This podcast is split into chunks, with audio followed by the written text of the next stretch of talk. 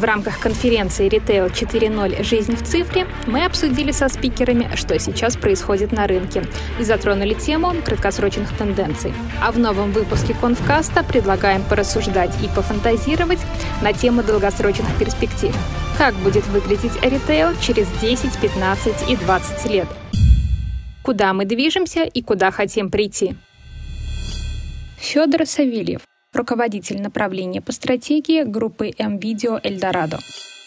Но очень трудно на такой длительный период смотреть. Если говорить про 20, э, мне кажется, что на такой длительной перспективе многие товары, которые являются комодити, то есть такие ежедневного использования, могут стать либо частью инфраструктуры, либо будут печататься автоматически на каких-то в таких местах, где можно будет заказать там футболку, прийти и принтер 3D вам ее напечатает прямо на месте.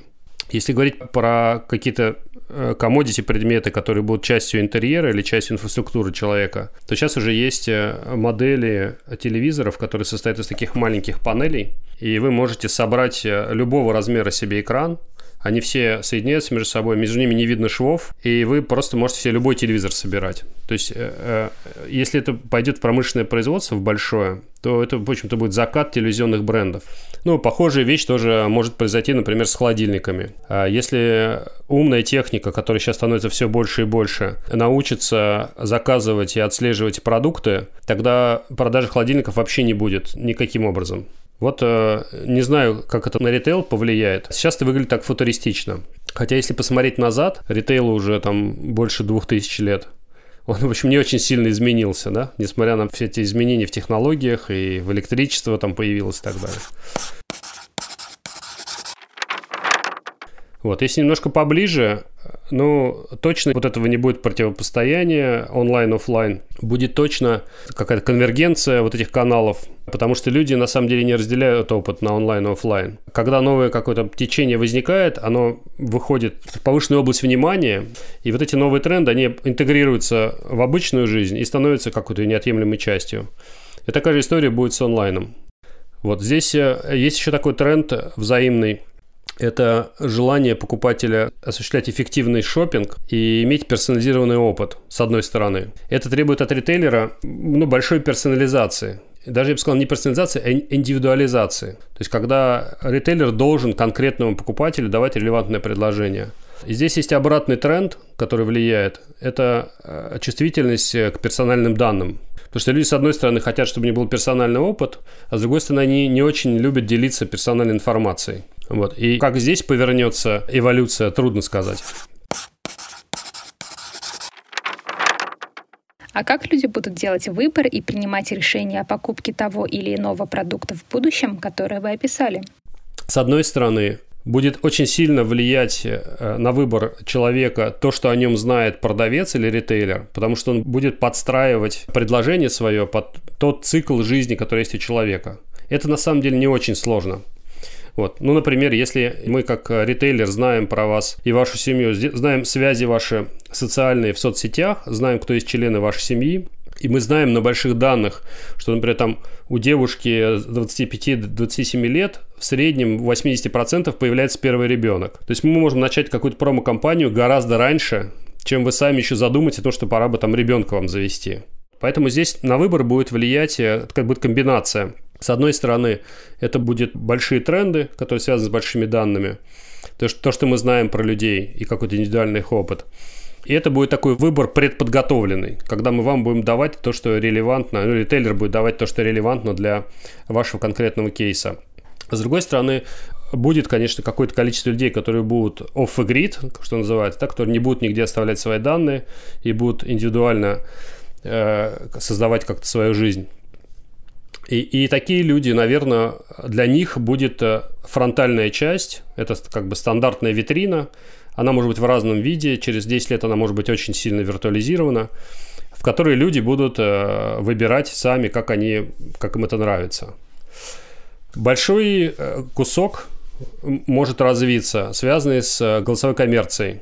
Это ситуация, когда вы, например, скажете, там, Алиса, Сири, Маруся, хочу новый холодильник. Вот, она может задать вам ряд вопросов, чтобы сузить э, фильтр, и может предложить что-то конкретное. Вот, такой тоже вариант э, имеет место быть. Я думаю, что он будет хорошо развиваться. Для покупателя это обычно самый стрессовый момент. Именно момент, как выбрать из большого э, количества каких-то товаров, в которых он не является экспертом, как выбрать правильный для себя товар и э, сделать этот выбор, чтобы получить то, что ему нужно. Как бы вы охарактеризовали ритейл 5.0? В чем будет его особенность и главное отличие от ритейла 4.0? Ритейл 5.0 это, наверное, такой ритейл, в котором ведущую роль будут играть как раз э, машины. Именно с точки зрения принятия решений. Это сложный очень вопрос, потому что здесь, во-первых, есть э, большая этическая сторона. Этическая сторона связана с тем, что базовые правила менеджмента и управления построены на том, что у вас есть люди, ответственные за результат, и люди, которые принимают решения. И здесь мы попадаем в такую область, когда машина принимает решение, мы знаем, что она лучше человека, но машину, машине как платить? Мы не платим деньги, да, у нее нет KPI каких-то. И вопрос здесь становится, каким образом управлять таким бизнесом, то есть кто несет за это ответственность. Возможно, э, вот этот вот взлет сейчас цифровых игроков больших, да, которые называются IT-гиганты, которые вообще на самом деле там изначально не ритейлеры, они и пришли из другой индустрии.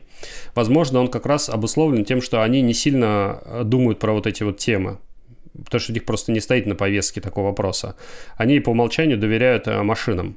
Поэтому с точки зрения э, ритейла, как э, индустрии, смотрящей вовне, мне кажется, что 5.0 – это э, такое царство алгоритмов или царство машин, да, где очень много решается с помощью машин. С другой стороны, у этого, безусловно, будет много вызовов, с которыми надо будет ритейлерам встретиться и как-то их разрешить. Вторая часть, которую тоже сложно на самом деле понять, как она будет развиваться, это вот это элемент спонтанности – чем отличается в классический э, онлайн от офлайна? Тем, что в онлайне у вас достаточно алгоритмизированное взаимодействие с ритейлером. То есть вы должны пойти по каталогу, вы знаете там, как выбрать характеристики, фильтры применить и так далее. И в онлайне невозможно некоторые офлайновые вещи. Когда вас ведет продавец по ряду чайников, а вы говорите, он вам что-то рассказывает, да, он по какой-то воронке вас ведет, а вы говорите, а вот мне вот этот красненький понравился, а вот давайте я его возьму. Это как бы полностью разрушает весь алгоритм, который был у продавца. Но в этом и есть э, вот это удовольствие от шопинга, которое люди... То есть это спонтанность, которая присутствует. Вот, может быть, ритейл 5.0 или 6.0 сможет эту проблему решить, да, чтобы, чтобы дать человеку э, такой э, IT-based опыт, опыт через машины взаимодействия с учетом вот этой вот спонтанности, которая будет поддерживать интерес к шопингу.